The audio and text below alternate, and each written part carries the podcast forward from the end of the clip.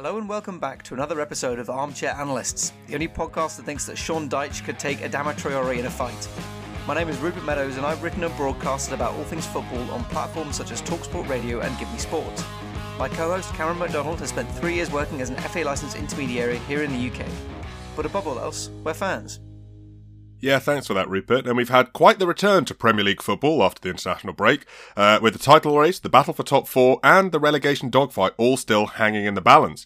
At the top of the table, Manchester City and Liverpool both cleanly dispatched their opponents 2 0 to keep the gap between them at a point. While slightly further down, a calamitous game week of football saw Chelsea lose 4 1 at home to Brentford, Arsenal lose 3 0 away to Palace, Manchester United scurrying away from their own ground with a point, and Spurs punishing Newcastle 5 1. Down at the bottom end of the table, meanwhile, Everton continued their poor run of form with a loss to West Ham, which has done, done something very interesting, actually. It's made Wednesday's game against Burnley now a massive game for both sides. And who, who would have thought that this Frank Lampard Everton against uh, Sean Dyche Burnley side would be a, a really exciting game to, to look forward to? Um, but with all that and more to get into, let's jump straight in with a look at the title challenges, starting with Liverpool. Yeah, so I think um, you know, we, we've we've ummed and ahed over Liverpool this season about whether or not they were going to be really challenging for the title, and well, they're, they're definitely in this fight now. They're only one point behind Man City on the same amount of games played, and they've won um, their last five games. So it's um, it's definitely an exciting time to be a Liverpool fan. I think um, you know the the main question now is can City hold on, or will Liverpool have enough in the tank? Yeah, and what's funny is when we had the conversation at the very start of the season, or just before the start of the season, in fact, when we had our predictions about who was going to win the league, we both looked at Liverpool and Man City, and I think I think we both went for Chelsea to win, but we both looked at Liverpool and Man City and went, these two teams are about the same strength but the AFCON is going to have the effect, it's going to slow Liverpool down. And weirdly, if anything, the AFCON and also the World Cup qualifiers has done the reverse. Liverpool, since those tournaments and during those tournaments, have won 10 games in a row, which is the opposite of what I think we all thought would happen and, and what would be the logical thing to happen. Instead, they've had players come in, um, like, not so much come in in terms of Jota, because he's been good throughout the season, but definitely stepping up to fill that, that role uh, in Salah's absence. Luis Diaz, of course, coming in as well and doing really well. Um, a lot of players have stepped up to to fill the gaps that were left. And it's interesting because you look at Liverpool at the moment and at the start of the season, they were very much a team that was that had a lot of good players, but were defined by how good Mohamed Salah was. He was absolutely going nuts, scoring for fun, at least scoring one in pretty much every game, I think, uh, and often scoring two or three. And now he's looking a little bit out of form relative to you know his lofty standards. He's still doing well, but relative to the, how he was doing of the season. But they're not slowing down as a result of it. They're not losing games, and they're not. You know, there are some teams in the league. I'm thinking specifically of someone like, for example, Spurs. When when Harry Kane doesn't have a good game, sometimes Spurs can really struggle, or or you know, there are plenty of outfits like that. So for Liverpool to not be having Mo Salah's best football and still be winning all these games and have ten on the run is is really really encouraging, and it's it's interesting as well because, and we'll get onto this in a minute. They play each other on the weekend, and that's going to be, you know, potentially whoever wins that wins the whole thing. Yeah, definitely going to be an exciting one. And I know I'll be watching, and I'm sure you will be as well. Um, yeah, I think uh, the main difference seems to have been that um, these players that we weren't sure how they were going to fit in, whether or not they were going to be the difference makers in terms of adding depth to the squad. I'm thinking, you know, Thiago Alcantara and um, Diogo Jota have been quite good. Um, they've settled in. It took them a little while. Um, probably Thiago more than Diogo Jota, but um, they're looking like really handy additions and um, they just are going from strength to strength in a way that I would say Man City aren't.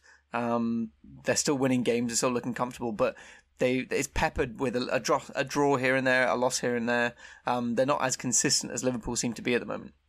No, and it's it's hard to get as consistent as ten wins in a row. Precious few teams ever managed to do that. Um, so much less this season. I mean, let, us talk about Diogo Jota for a little bit because he has scored in this game his twentieth goal of the season in all competitions.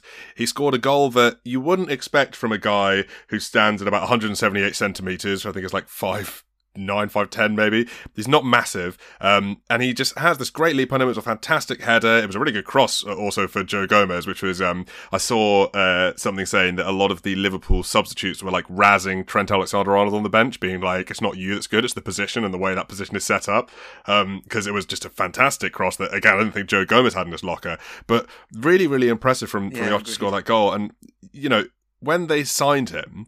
I think we all looked at Diogo Jota and went, that guy, he's a solid player. You looked at him in much the same way that you might look at to sort of look at another Wolves player, someone like a Daniel Podence, maybe, who you went, this guy's good. He has the occasional performance, little bit patchy, um, but maybe he'll be sort of like uh, an Oxlade Chamberlain over there and sort of get more playing time and play with better players, so look better on occasion. But I expect him to be a bit of a squad player. And now he's not going to be the first name on the team sheet, but he's you know because there are so many players like Alisson and Van Dijk uh, and Salah and Alexander Arnold who who you can't ever drop, but he's in that conversation. He is, yeah, and I think um.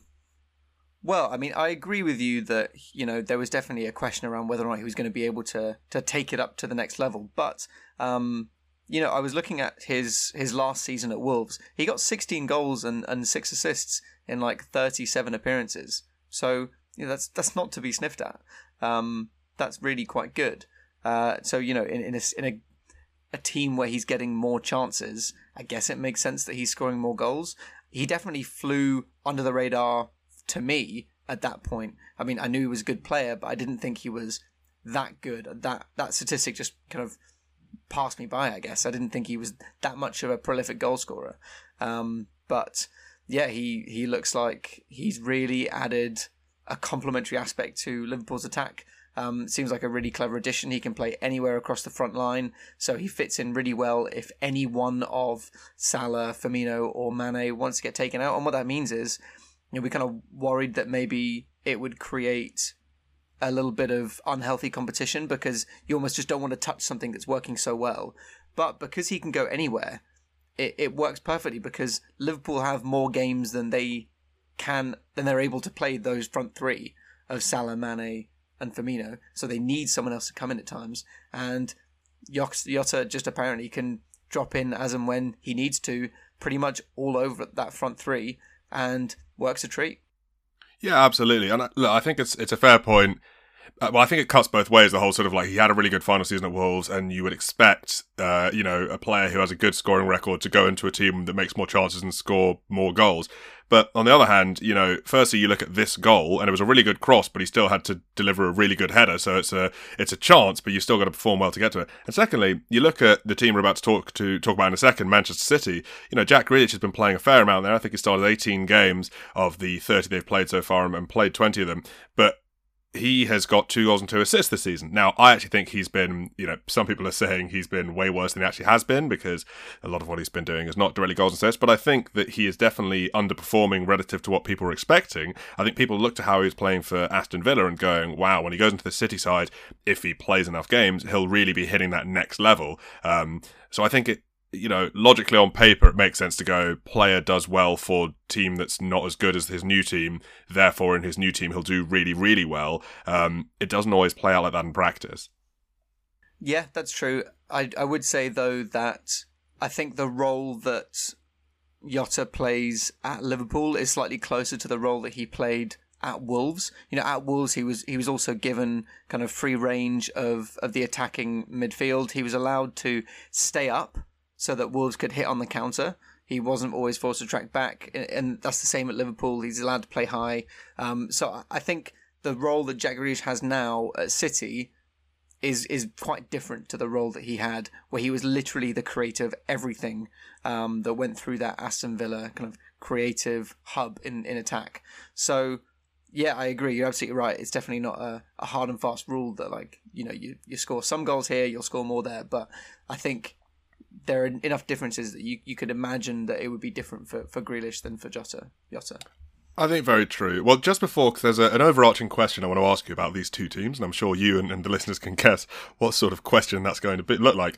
But moving into Manchester City, who beat Burnley 2 0 here, a very sort of two very clinical wins as well. Neither team sort of set the world alight, but it's that old sort of now, now this is a footballing adage I do like the sort of like when you play badly and win games, that's championship form not that either side play badly, but it's not like you know five nils on either side against these two sort of lower table it's day sides. The office, you get in nine o'clock, you do the work. It's not thrilling. You're out of five on the dot. Yeah, exactly. Um, but yeah, another really good performance from Manchester City. Kevin De Bruyne on 12 goals so far this season, um, which is, you know, all right numbers. It's not ridiculous, but four goals in his last four games. He's not usually known for this. And just for context, his best ever goal scoring season for Manchester City saw him score 13 goals in the league, and there's eight games left. But other than that, 13 was, was actually a little bit of an anomaly. Um, in his other seasons, he scored seven goals, six goals, eight goals. In the 1890 season, he only scored two league goals. 2020 21, he scored six goals, uh, and at the moment, as, as I mentioned, he is on 12. Um, and not to say that that's ever been an important part of his game, and even if he doesn't score another goal for the rest of the season, he will still have a huge impact. But it's just terrifying to think about a player who has been so good since he joined Man City, and even before for, for Wolfsburg, adding another dimension to his game at this stage.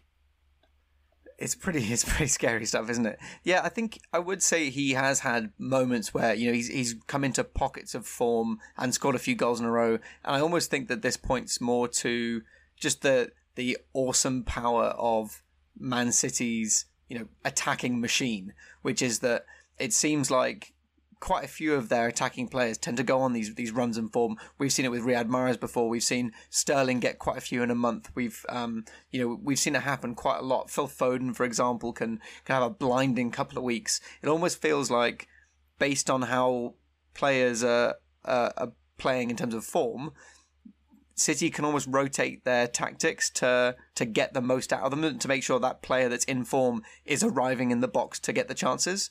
Um, that I don't know if that's something that you would agree with, but that's almost what it feels like to me.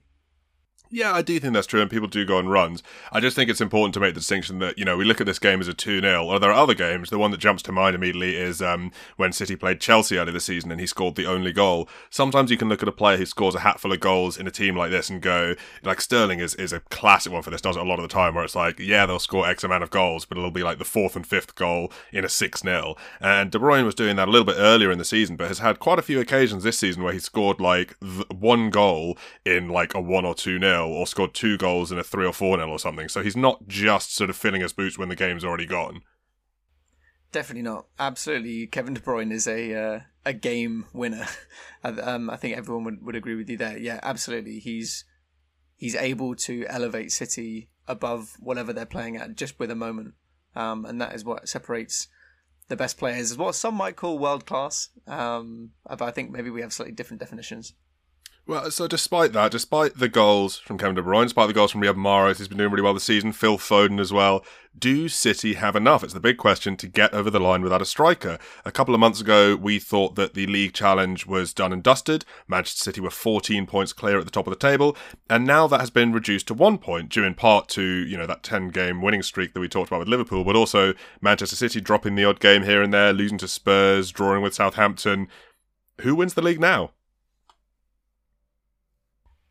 It's a really interesting one, and you know, if if I've got a, are you going to push me for an answer? Is that you? is that you can be doing? vague if you'd like, but if you want to declare one side or the other, that's that's allowed too. Well, look, okay, I, I think definitely Liverpool have the edge in terms of psychological advantage and also in terms of um, momentum. Um, if you look at the the results, I mean, as you've already said, I think they're both still in Europe. Um, City got a couple of quite easy games. Um, they're playing they're playing Liverpool, obviously, so that's going to be huge. Um, but then towards the end of the season, they've got Brighton, Watford, Leeds, Newcastle, Aston Villa, and West Ham, and that's that's quite a gentle set of fixtures.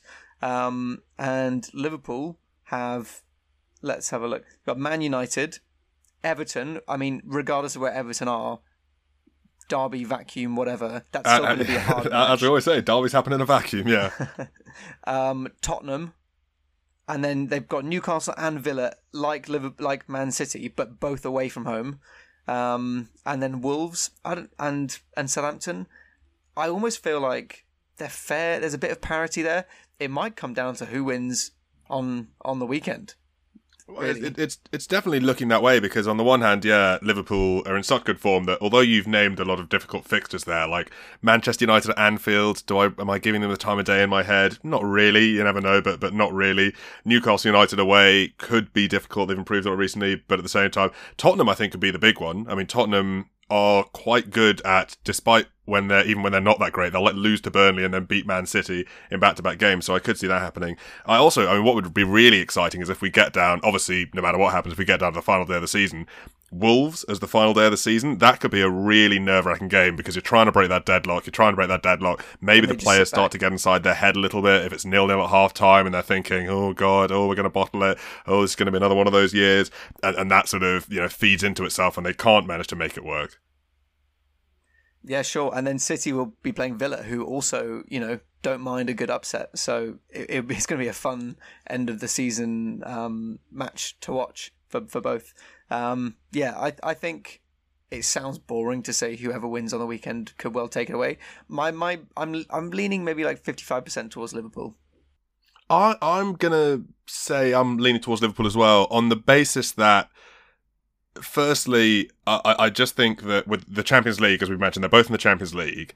Assuming they both continue to get through and they're playing really well and they're two of the best teams there, I kind of feel like if you get to a point where you have to choose, Liverpool would choose the league and City would choose the Champions League.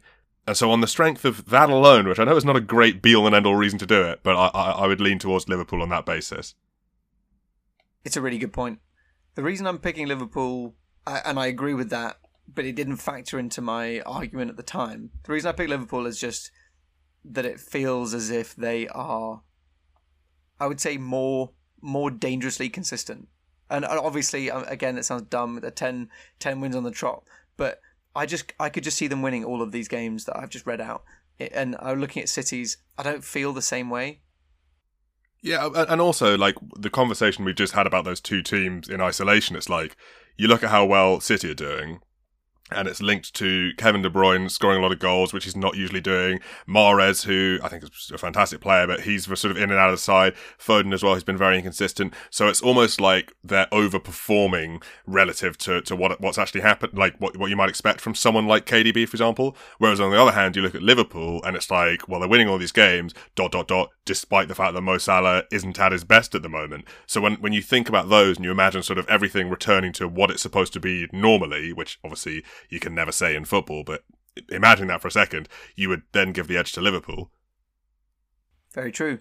City's penultimate game of the season, away at West Ham. That's going to be really tough. Yeah, yeah, especially if West Ham are still fighting for maybe Absolutely. top four, but but you know certainly the European positions. Europe. So we'll see. All to play for, and uh, yeah, all all eyes will be on uh, this Sunday's fixture Let's look at the next game. Uh, a big upset here. Uh, Chelsea won, Brentford 4.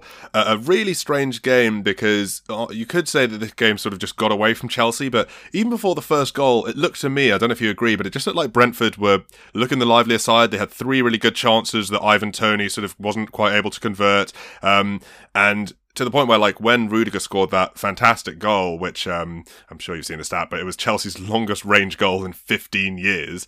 Um, they immediately responded. They didn't let it put them out. A lot of the time, when a team gets scored against, sort of against the run of play, that can really sort of dishearten them. But Brentford, if anything, were like, you know, emboldened to go, well, hang on a second, that's not how this is supposed to go. We've been the better side so far, so take one of these, and immediately responded. They did, and you know they absolutely deserved to win that game, and also probably deserved to win by that margin. They they took Chelsea apart, and I wonder if it was just a case of Chelsea having survived when they maybe shouldn't have done in the first few minutes, and then scoring just lulled them into a false sense of security, and they felt like, oh well, you know, we are probably going to win this game, aren't we? It's Brentford. Um, you know, we're in better form than them, etc. And they just switched off and Brentford punished them. And, you know, by the time Chelsea were trying to rally, Brentford were already momentum wise just so so far ahead of them that they, they ran away with it. It was an uncharacteristically bad game for. I mean, I say a couple of Chelsea players. There are some players. You look at like Timo Werner, for example, and he had a stinker. But at this point, who's surprised? Kai Havertz is so in and out. Sometimes he looks like he's threatening to become a good player. Sometimes he's not. So I wasn't that surprised. The one that really shocked me was N'Golo Kante. I've seen him look a little bit below his absolute peak, you know, the sort of the league winning Kante we see all the time. But in this game, I think he was like largely at fault for the um, the Brentford second goal when he just comes across and really overcommits when there's already a Chelsea player and leaves Eriksen completely free. And I was like taken aback when I, I like did almost a full double take when I saw it was Kante doing that. And I was like, that is overcommitting and sort of panicking is not normally your thing. Yeah, it was weird. I agree. I mean, I think this is definitely the. I think this is the first time that Chelsea was set up with three in midfield of Kante, Loftus Cheek, and Mount. And Loftus Cheek was kind of playing in, in the middle of those three. And I wonder if Kante's just used to having a more defensive minded player, someone like Jorginho, who even isn't the best defensive player, as I'm sure you would agree, but was maybe just a bit more of a natural positioner. Like he mm. like has better positioning for that role of, of deepest lying um, centre midfielder. And yeah, Kante was maybe a bit mixed between am I the am I the ball chaser? Am I the the positional defensive midfielder? Got caught out. I agree. He looked very flat. He didn't look like his his normal self, and I do think Kante does not look as good in general in in a three man midfield um, when he's not pushing up quite high. Sounds like a weird thing to say, but I feel like when Chelsea have played with three in midfield, he's looked really good, almost playing as a semi kind of right centre mid, right midfielder. Hmm.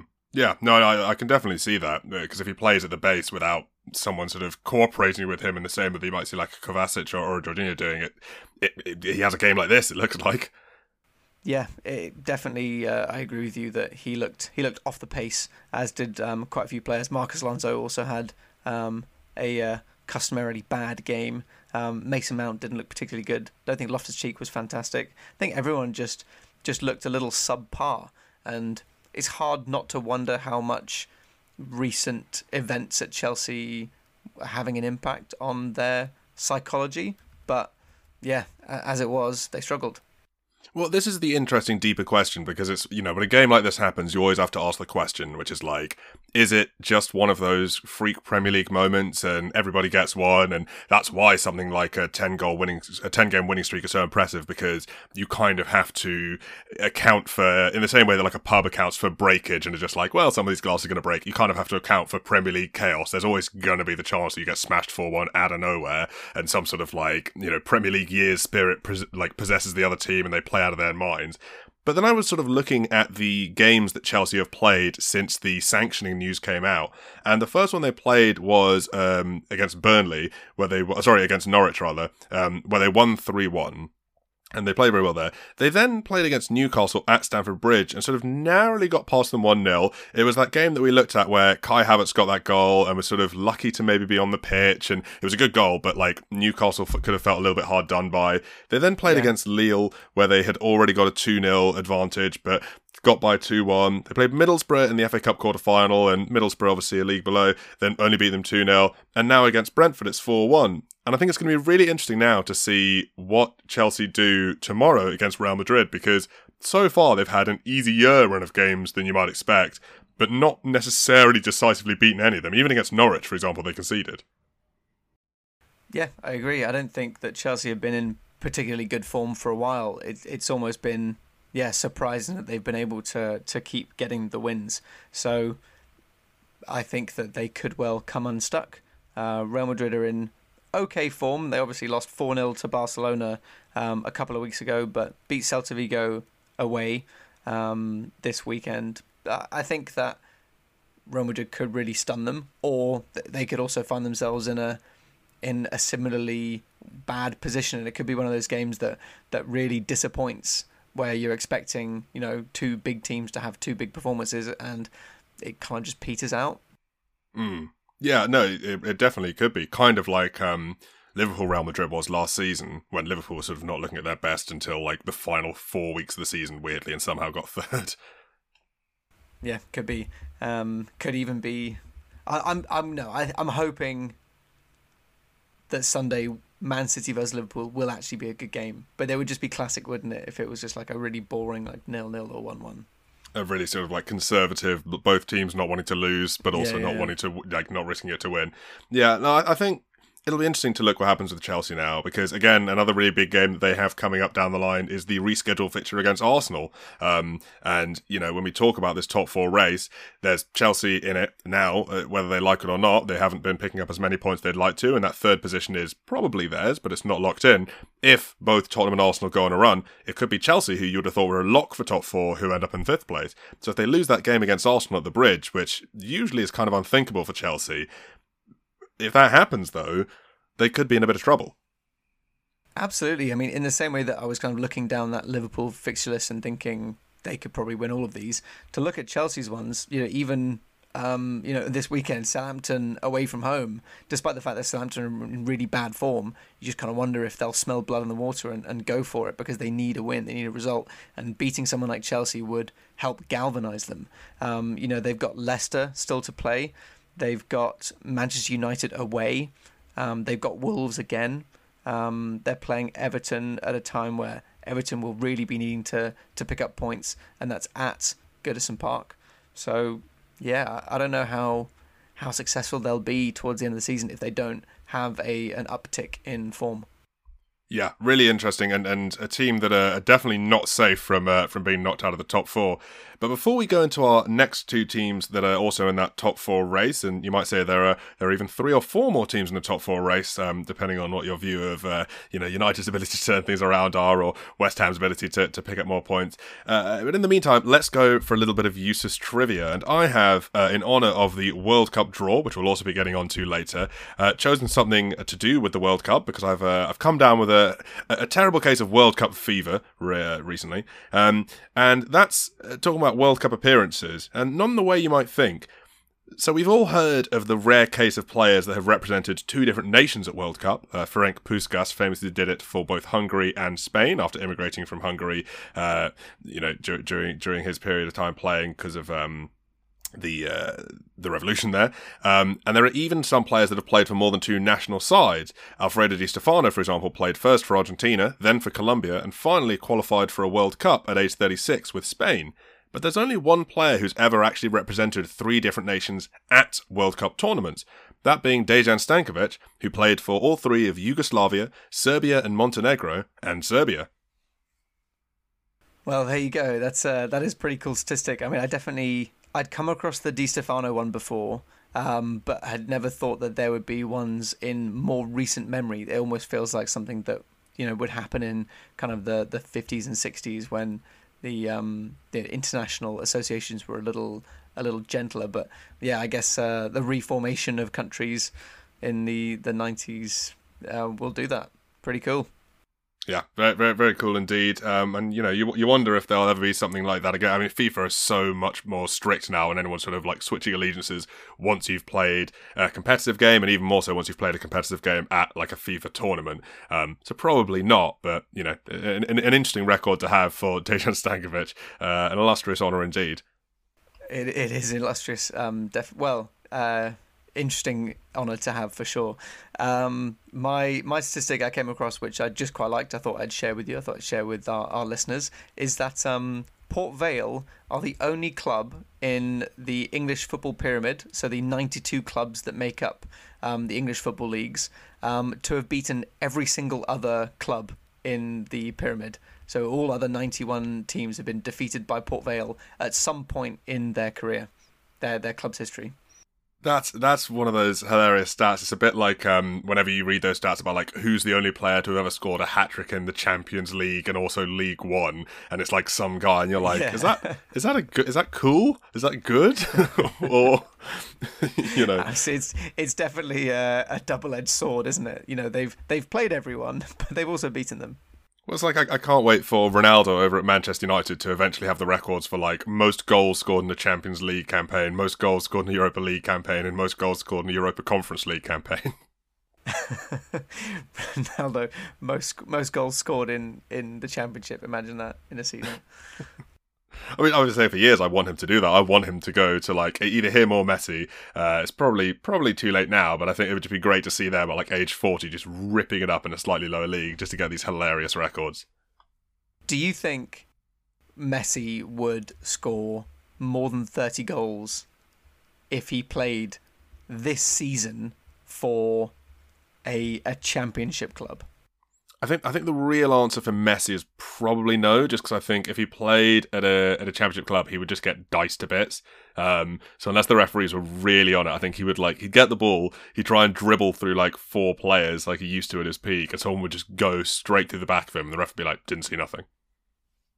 Yeah, well, as in because because like you know, referee still remembers that five minutes earlier he like mugged off like four different players and like put them on their on their backsides and like megged them, and the ref's like, you know what, that that's just what you get in the championship.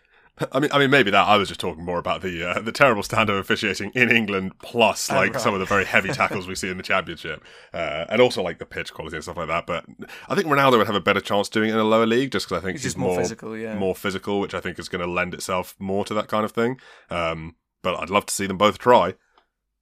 It'd be an interesting one for sure. I, I think I think Messi would get twenty five if if he played like a an appropriate number of games. Like if he played 30 games, I think he could get 25 plus goals. Yeah, I think. Well, I think it depends on the manager as well. If it was like Big Sam, he'd be like, "Right, lump it in the box," and Messi would be like, "But boss, I am five Messi, foot nothing." I've heard, I've heard you're a good goal scorer. Get your head on it, son. exactly. Um, so yeah, I, I, don't think that'd be that'd be the best fit for him. That's, a, um, that's, a, fair point, yeah. Uh, let's not get too tied down by uh, the hypotheticals. Let's talk about what really happened, which is Tottenham beating Newcastle 5 1. Yep, a really dominant performance from Spurs uh, and a really good run for Spurs at the moment. Um, they have five wins in their last six um, following their loss to Burnley. They've gone on a really good run, um, picked up a lot of points, picked up a lot of difficult points as well. Obviously, they, they lost to Burnley, but they beat City just before that.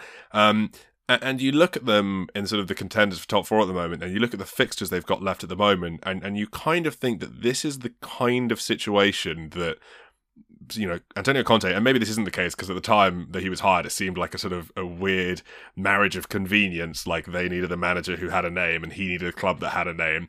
But it looks like perfect for him this situation where he's good at really grinding out the results. He can help them to some degree. There's always going to be that Spurs element of doing that, and of course the Premier League element of doing that. But avoiding those obvious stumbling blocks. I think probably at the moment, if I had to call a favourite, it would be Spurs to finish fourth place. Do you think so? As in, just just based on their current form, you think they're going to be able to maintain it, um, or you think that Arsenal have lost a little bit of the sheen that we talked about a couple of weeks ago, where we, we lumped them in with, um, I think it was Wolves, who are in a good reign of form. Is it is it a loss of, of confidence in Arsenal, or it's a, it's a uh, little bit of column A, a little bit of column B. Well, one of the big things about it is I, I, read today that Kieran Tierney is out for the rest of the season, which I won't go too too much into this now because we've got a whole bit about Arsenal and their game against Crystal Palace the other day. But I think without Kieran Tierney and if Nuno Tavares is having to play, Arsenal are just in big, big, big trouble. I think they're going to lose a lot of games on the strength of that player not being in there. Um, but he, he's very important for the dressing room as much as he is for his on the pitch performances, you know, his energy in the back line is, is crucial.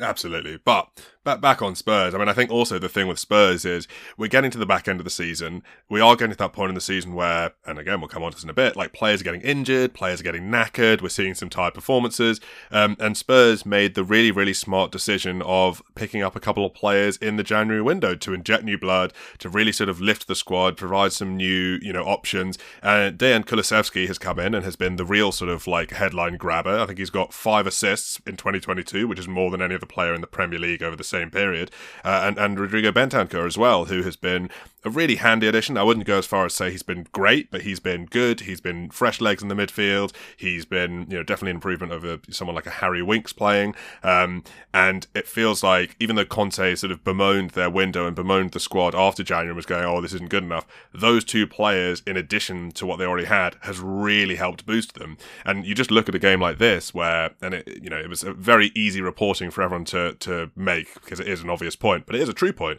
In a game when Tottenham score five goals, but Harry Kane hasn't scored any of them, it, it starts to suggest that a club that just earlier in this very podcast I was saying is over reliant on one player is starting to move a little bit away from that over reliance. Well, I, I, think the only thing I would say is that yeah, Harry Kane was the best player on the pitch and did, you know, directly create I think three of the goals. Um, he, he he did. He had a great game, but before, like, you know, we've seen a lot of games where, you know, Harry Kane dropping back and being a 10 is a, is a fantastic example of this. A lot of the time, Harry Kane will do that thing where he creates a lot of goals, and if it's not Heung-Min Son to finish it off, or Heung-Min Son to, you know, take a really good through ball and then lay true. it off basically on a plate for someone, it doesn't matter. It's just, oh, great, great bit of creation, Harry Kane. So he can now afford to drop back into that creator role at times and still play very well without sacrificing the only goal scoring threat that Spurs have aside from Heung-Min Son, because you have these other players who are now coming coming in. This use of wing backs with Emerson Royal and Matt Doherty today was really, you know, um, a great example of that, of this goal scoring coming from different areas. So I, I think re- rely over reliance on him specifically is maybe the wrong way, but reliance on his goals as compared to his performance. Yeah, that's fair. I mean, I think um, yeah, they probably still will have the problem that if Harry Kane is not performing well or injured, they'd still really struggle. But I agree with you that you know they they have at least one more string to their bow, which is that you know it doesn't need to be Kane polishing them all off. Um, which is which is yeah encouraging for sure, and um, it definitely looks like Conte has managed to get the get the cogs firing, the the pistons working, um, and yeah, I mean I think beyond this weekend's fixture of um, Liverpool versus Man City, the second biggest one before the end of the season is probably going to be Tottenham versus Arsenal, which happens the uh, the third last game of the season. Yeah, and another one there that is probably going to decide who finishes fourth place, uh, whoever wins out of those two, because I I can't see either side pulling a, pulling ahead massively over the course of their fixtures. Liverpool do also have Tottenham, as you mentioned, which is a game that could really go either way. It's not you know, like a lot of teams that Liverpool can just steamroll, Tottenham do have the ability to beat teams that they shouldn't. They've beaten City home and away this season, you know, as we know. Um, so that will be another really interesting one. So two really, really interesting back to back, I might add, games. There's five days between them, so that will definitely have an, an impact as well.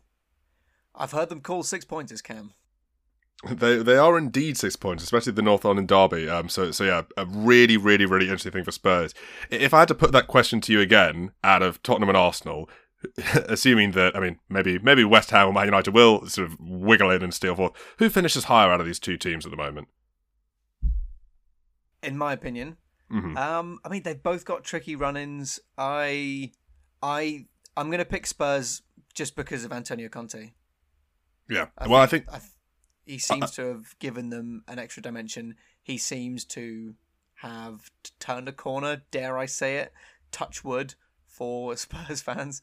Um, I, I think that I've just got a lot of confidence in him as a, a manager. And if I'm looking at him versus Arteta, which it could well come down to as kind of a, a deciding point, it's it's got to be Conte, doesn't it? Well, yeah, exactly. This is the thing where when you look at why people get an experienced managers, Conte has been in several situations where he's got to grind it out to the last day of the season before. Mikel Arteta, conversely, the two seasons he's managed so far have both kind of been like, well, you're not really playing for that much. You're eighth. You're out of all the this and that. So you kind of just the FA Cup, obviously, in the first season when he when he took over, was most of that run was under the under the sort of representation of a different manager, so it was sort of getting out just the last bit. But the sort of start to finish grinding the whole way is not something that Arteta has had to experience yet, whereas Conte has done this time and time and time again. And on the strength of that, I mean, you could say it goes both ways. There could be an element of the fearlessness of youth in, in Arteta's Arsenal that, that means they're able to sort of like play ambitiously. But I think between the experience of the manager and also the sort of squad depth, in terms of the fact that you know Tottenham didn't really lose uh, any players aside from Dele Alli, unless there's someone else I'm forgetting. Did they lose anyone else over January? I think they just saw Dele Alli. Um, I think you're right. No one else is jumping to mind anyway, because they've still got sort of Bergwijn, Moura, Kulusevski, obviously we mentioned, Heung-min Son. They've got so many different options there to go behind Højbjerg. Harry Kane. Uh, yeah, Højbjerg as well. So loads and loads of players to to support in that area. Whereas Arsenal, you know, already things are looking a little bit dangerous with some of the injuries they've got. If they start to get even more, having to play really intensely in these games, it, it could get really, really bad for Arsenal. Um, and on that note, let's talk about Arsenal. in fact, no, sorry, I've jumped straight forward to the next game, ignoring, of course, um, the other team in this game, which is Newcastle. Um, interesting looking at these recent results for Newcastle. Newcastle have absolutely rocketed up the league um, when it, it almost feels weird to think that they were in a relegation battle not that long ago because they're now just definitely safe. Uh, had a fantastic start to life under Eddie Howe and the nation of Saudi Arabia, um, but they've had three straight losses now, so plenty of work still needs to be done. Yeah, it does, isn't it? It's funny how yeah, a couple of months ago, if if you said they would be nine points clear of the relegation zone, but they've lost the last three games, you go, huh? Yeah, um, how's how's that happened? but that that's exactly what has happened, and yeah, I mean, I don't think to be honest with you, I actually don't think any of the bottom five or six teams are safe yet. Um, and that might be, you know, placing too much confidence in, in Sean Dyche. but um, yeah, I, I just feel like he's got a couple of games in hand, um, and and I would back that man to the moon. Um, but yeah, I think I think they're probably pretty safe, aren't they? Uh, yeah, I mean, I, I also think that if anyone could pull it out the bag, it's going to be Dyche. But I think that it, will be, if anyone, it'll be at Everton's expense, not Newcastle. I think Newcastle, they've struggled a little bit with the loss of Kieran Tierney, and Chris Wood has not had the impact that they would have hoped he has. I think he's played like 11 games for them and scored one goal, uh, which is not what you would have wanted, although it has, you know, arguably weakened Burnley a little bit because although Wout Weghorst I do think is the better player, um, it's taken them a little bit of time. But he's only scored one goal as well in that time, so it's definitely taken him some time to get into gear. Um, I think. If anything, this is kind of the worrying thing, the most worrying thing for non Newcastle fans that could have happened because for them to have like safety, but a turbulent safety, if they just kept like bashing out games. You know, they had like I think it was like back to back two ones or something where they just kept winning games really resiliently, and you went, "This is a team on the up, but maybe there's a ceiling." But you could maybe look at the owners going, "Ah, we stayed up and we, you know, we finished 14th, whatever." If they stay up but they finish like 16th, it's a big summer. It's a big summer incoming, 100% confirmed. yeah, I think you're right. Um, I mean, which is not necessarily a bad thing. I guess the the only thing will be that you know if if they had this amazing run and then taper off at the end. They're not going to have much momentum going into the new season, and probably a little bit of the shine will have will have come off it by then. Despite the fact that they should still think of it as a very impressive, you know, end half of the season. I mean, what I hope happens because they do have, you know, we've talked a little bit about run-ins here, and they've just lost obviously five-one to Spurs, which suggests that against the big teams who can really pull out the best games, they are still massively lacking. The next couple of games they've got are Wolves, Leicester City, and Crystal Palace, all at St James's Park, three home games in a row, which is strange, um, and then Norwich away. So you know, four games there that you would imagine some combination of wins and draws, and maybe a loss at home to Wolves, but I wouldn't be surprised if they didn't drop too many points there. But then they've got back to back to back Liverpool, Manchester City, and Arsenal uh, before, of course, a final game week showdown against Burnley. Those are three tough fixtures to, to, to be playing, uh, even if two of them are at home. Liverpool and Manchester City, certainly you would almost guarantee now are going to be losses. And Arsenal, you know, are Arsenal. Um, so we're always capable of dropping two points or indeed all three. But to have those three teams back to back, the players are going to be exhausted by the time they play Arsenal, and it might be enough for, for Arsenal to just walk by them out of the form. Yeah, you're right. Um, I mean, Burnley Burnley have a little bit of an easier run in, so that could be interesting. Um, but yeah, I think I think they're uh, they're they're pretty safe.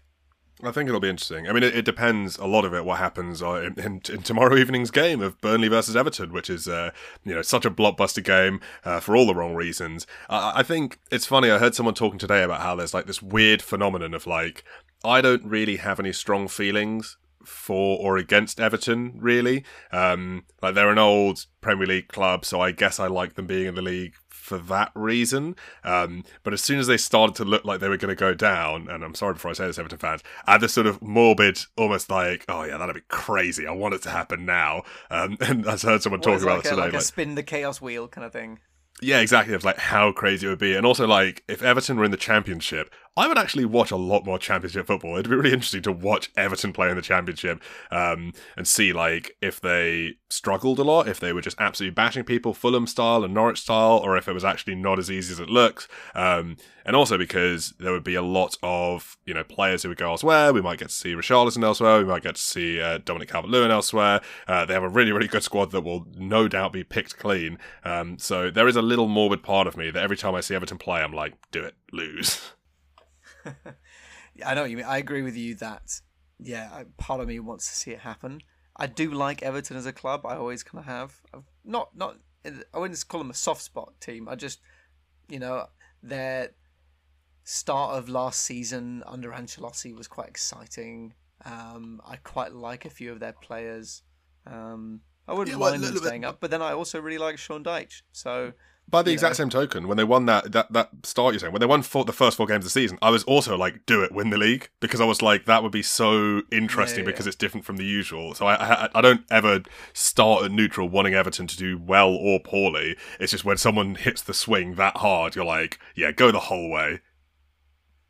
You know, it's like that. Um, some people just want to watch the world burn. Is your is that almost like some people want to watch the world spin faster? Yeah, I, yeah, I suppose so. You just just see see what take it to its natural conclusion and just sort of like you know something crazy happens. Okay, but I want it to like feel like a full season and have like a full crazy thing of you know eh, you know Burnley beating Manchester City or whatever it is.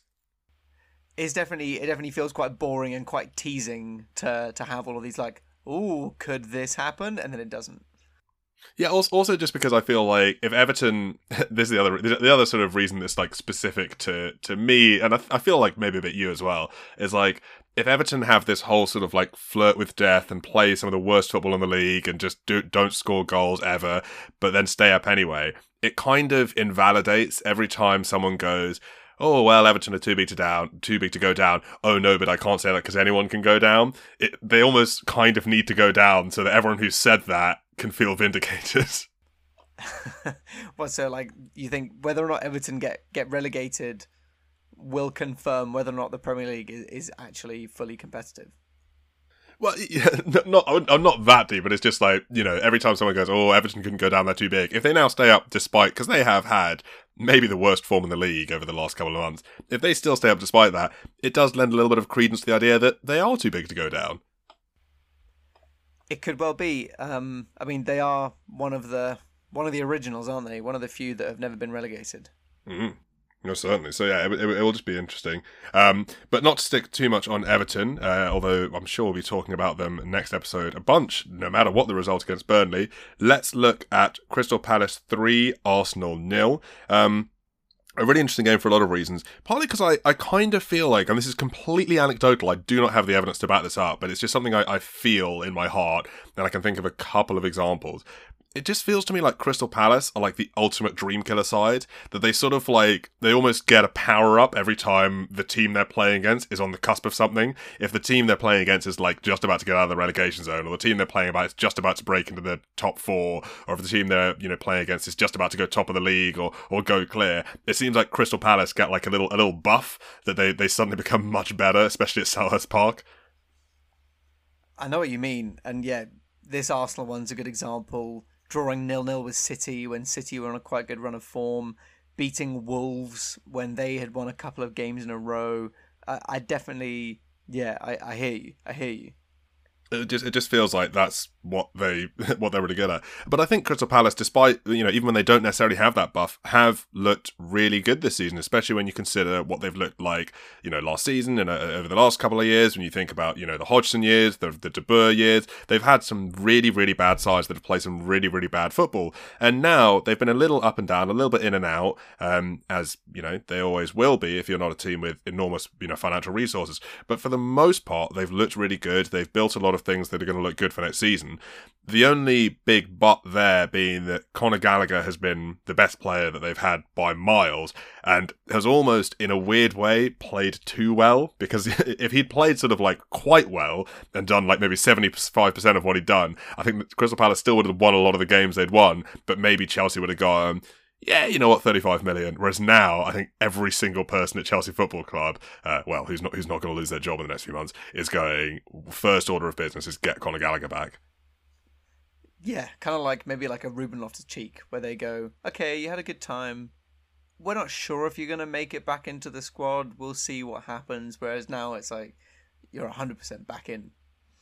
Yeah, exactly. Like you could have seen Conor Gallagher if he'd played a little bit less well, doing what Tammy Abraham has done. Sort of them letting him go, maybe putting a, a buyback clause in his contract, and then later next season going, "Oh my god, this guy really is top." He should have just saved it.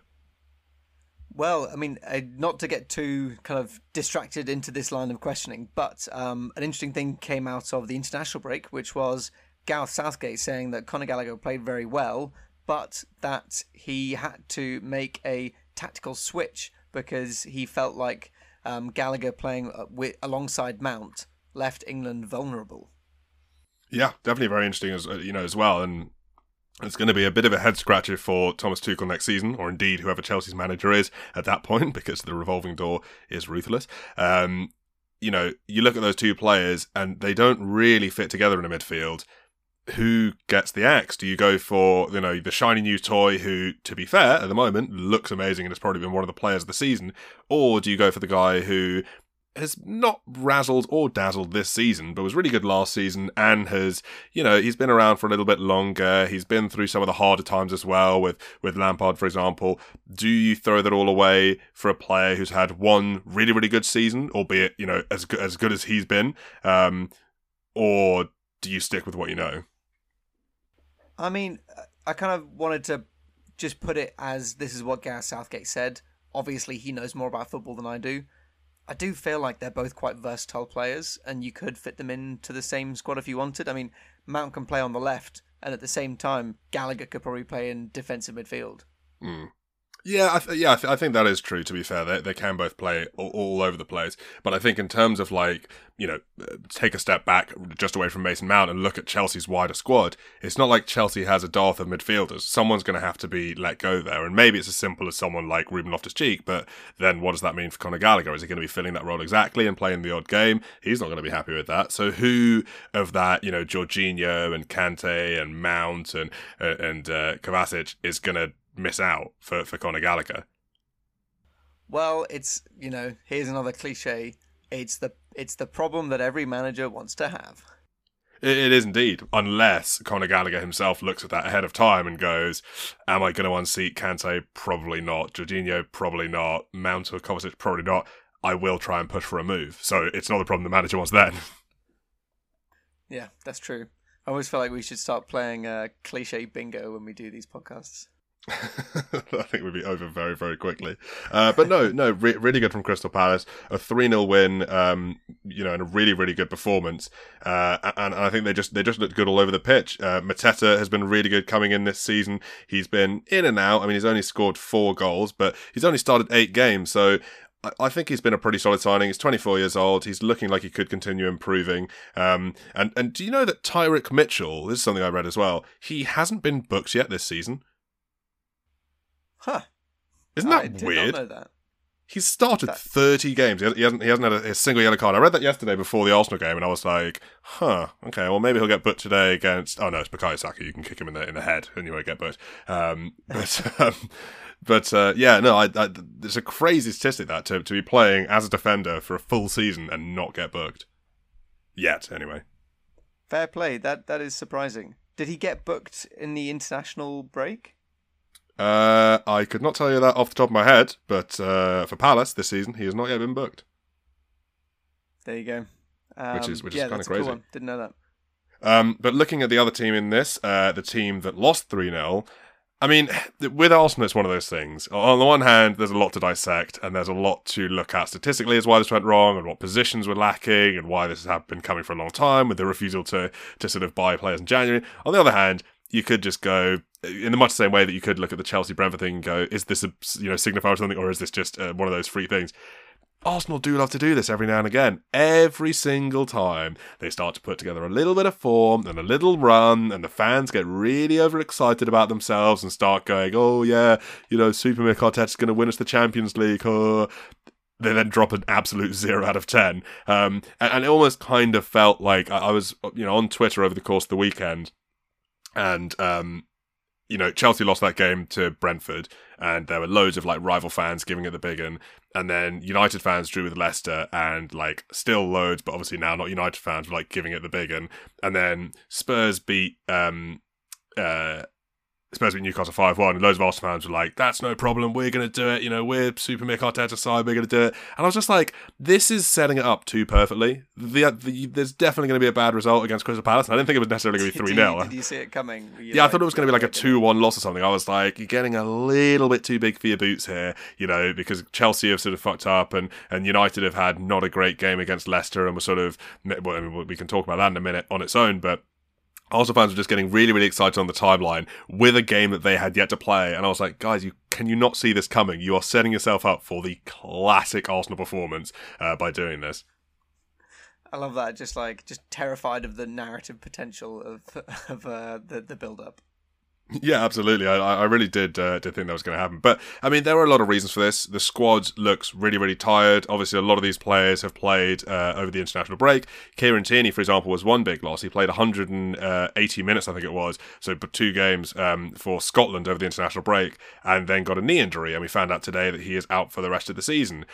Now, there's an aspect of that that's bad luck because you know a player playing both full games for their country is not really something you can account for but it's something you can see coming. And we've known for a while that Tavares is not quite at the level Cedric's not quite at the level and Nketiah is not quite at the level but they still refused to buy a single player in the January window. And instead not only did that but sold loaned or released players. Um, so I have kind of limited sympathy for that. A lot of Arsenal fans were saying like we would not have conceded either of those first two goals if Tierney was playing, and I think that's probably true. But at the same time, it's not like you can expect Kieran Tierney to be fit forever. You kind of got to bolster the rest of the squad with players that are good enough. Another one is like Cedric is he has his good games or his okay games, but he's always good until he's not. He always has the ability to sort of like drop a complete clanger.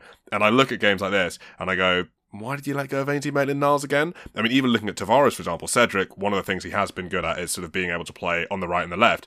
I think Cedric at left back and Ainsley Maitland-Niles at right back would have been way more effective at shutting down Crystal Palace in this game than playing Nuno Tavares at left back, who so bad he got hooked at half time. I think, I'm pretty sure for the second time this season, on two different occasions this season, he started and played so badly he's been taken off at half time, which is I don't know if he's the only player that's ever happened to, but it's it's definitely going to be a small group of players that have been hooked half time twice in the same season. It's not a good statistic. It's not. Uh, it's not the one that you want on your Guinness Book of World Records profile. Um, but uh, yeah, I agree with you that Kieran Tierney um, has just been overused. Really, I mean, um, I was looking at his uh, his game history on WhoScored, and he, of the last 19 games, he's played 90 minutes in 16 of them. Yeah, exactly. He barely gets a rest. But so you you know this going into the January window. You don't buy anyone. You can't then complain if that causes you to miss out on top four.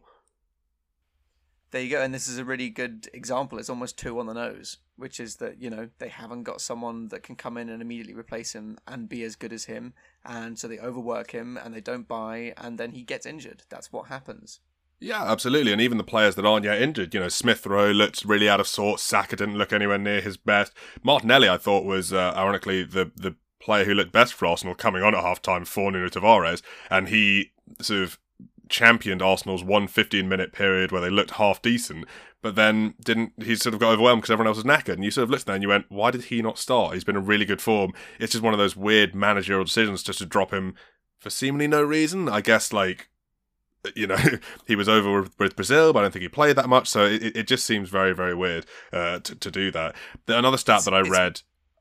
Sorry, Sorry another interesting stat that I read, uh, and I would need to go through the check, but I, I, heard that it has been 18 hours of Premier League football since Lacazette scored from open play, um, which is just insane. I mean, to have that, it wouldn't have been 18 That's at the time. That's not true.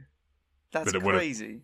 Yeah, it, it's insane, right? Um, but even if it was sort of like 14 hours back in January, to look at that and go, not only are we not going to buy a striker, we're going to release Aubameyang, is insane. And for what it's worth, I mean, we've discussed this, I think the Aubameyang situation has probably worked out best for all parties, but to not buy any striker as a replacement when you know that the rest of your goal scorers are, you've loaned out Folarin Balogun, um, Eddie Nketiah just isn't good enough, and Lacazette at that point hasn't scored in whatever it is, 10 to 14 hours, to not sign a striker seems blockheaded you can't really blame Arteta at that point, can you?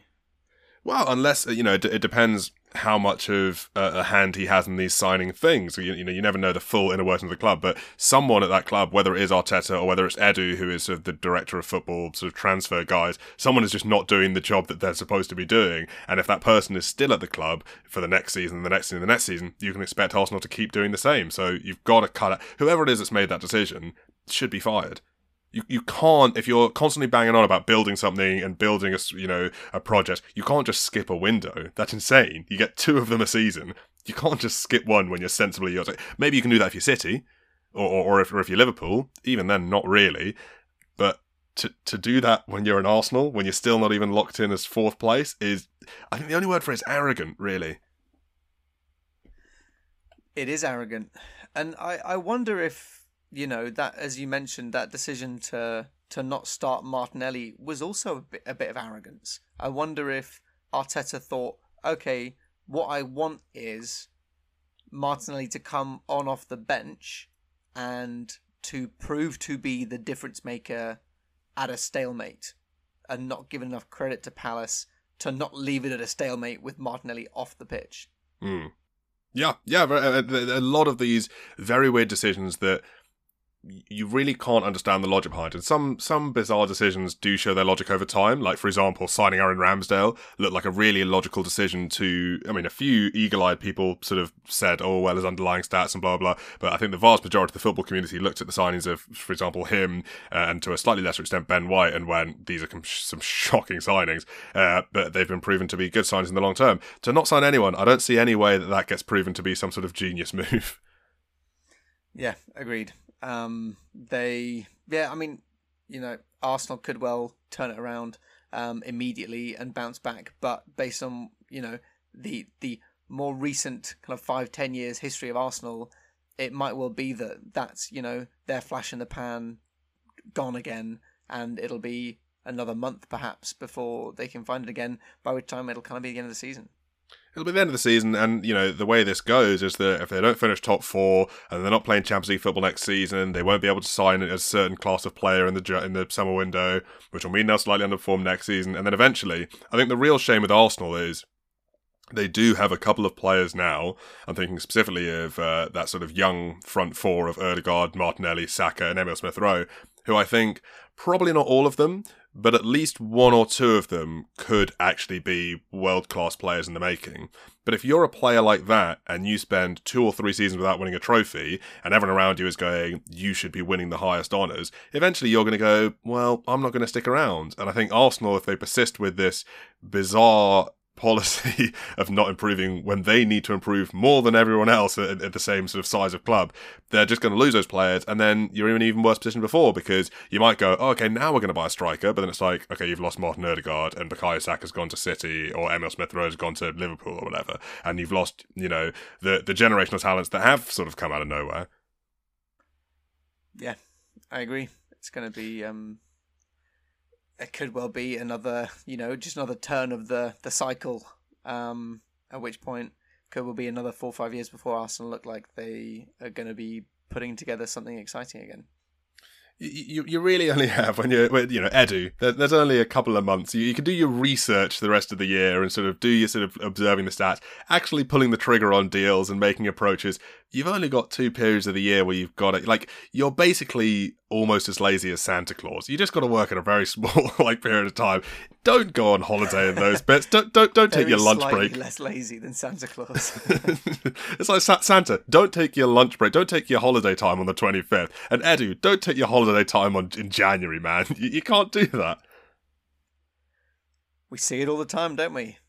We you really know, do. You you failed to to buy someone in January. Liverpool did it last year and you get punished for it. Yeah, a hundred percent.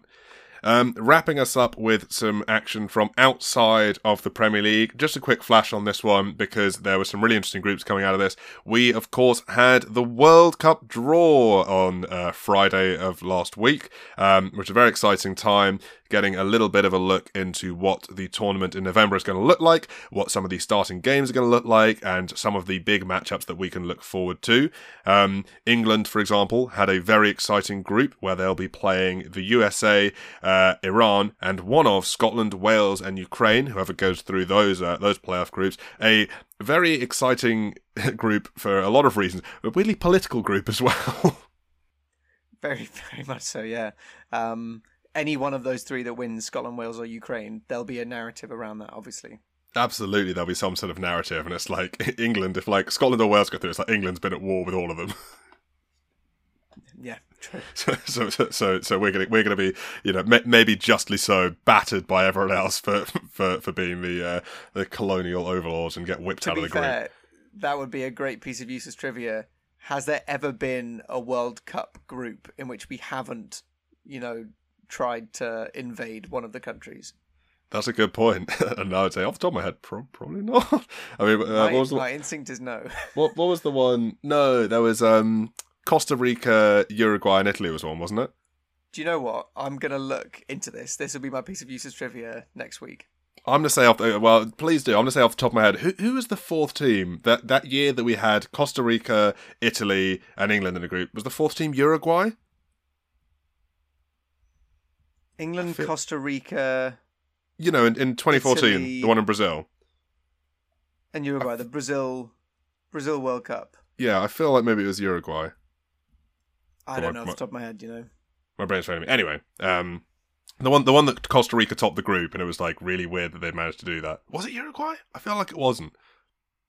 Maybe a team with a blue and white flag. Anyway, that's besides the point. A really interesting group for England. Um, some other particularly spicy groups. Uh, the ones that I am the most excited about are Group F, uh, which has Belgium, Canada, Morocco, and Croatia. I really like that because it's sort of like it's four teams that are not quite in the tier of like your Frances and your Spains and your and your Italies, even though Italy aren't in the tournament, but like they're not sort of like the big big boys. They're sort of like almost that rung below, sort of like you know how um you have the BRIC economies. These are almost sort of like the BRIC nations. And I know Belgium have been number one for ages, but like any real football fan knows they shouldn't have been because they've won dick all. Um, but looking at all these teams, like all of these teams, well, uh, unfair.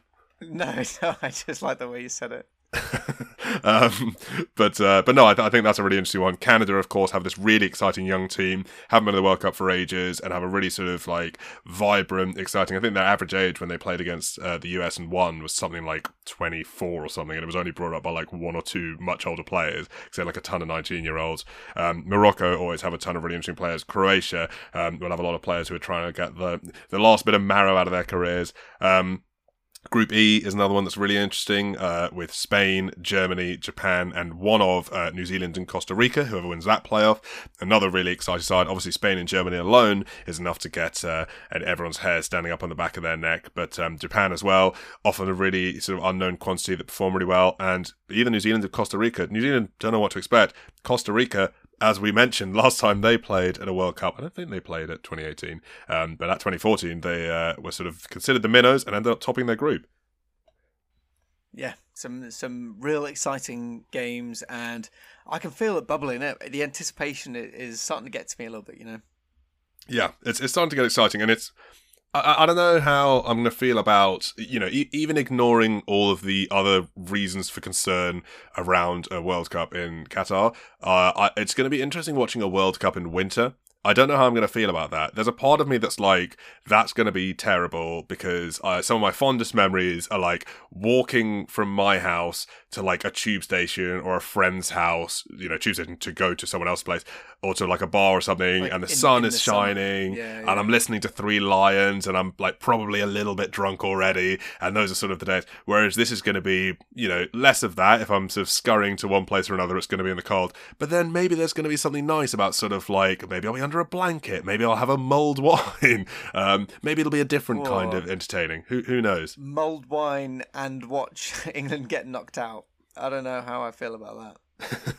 well, I mean, yeah, obviously the, the World Cup is, you know, it's great because it's not just you obviously support the team that you support, but all the games are good. So it might be nice to just have like one really cold day in where there's like because it's such a compact World Cup as well. There's so many games. If like if I'm watching like seven games in a day and I just sit by my TV and my fire and I'm watching like a ton of games and it's really cold outside and I'm really warm, that, that I could see that being nice uh, potentially. But we'll, we'll we'll have to wait and see.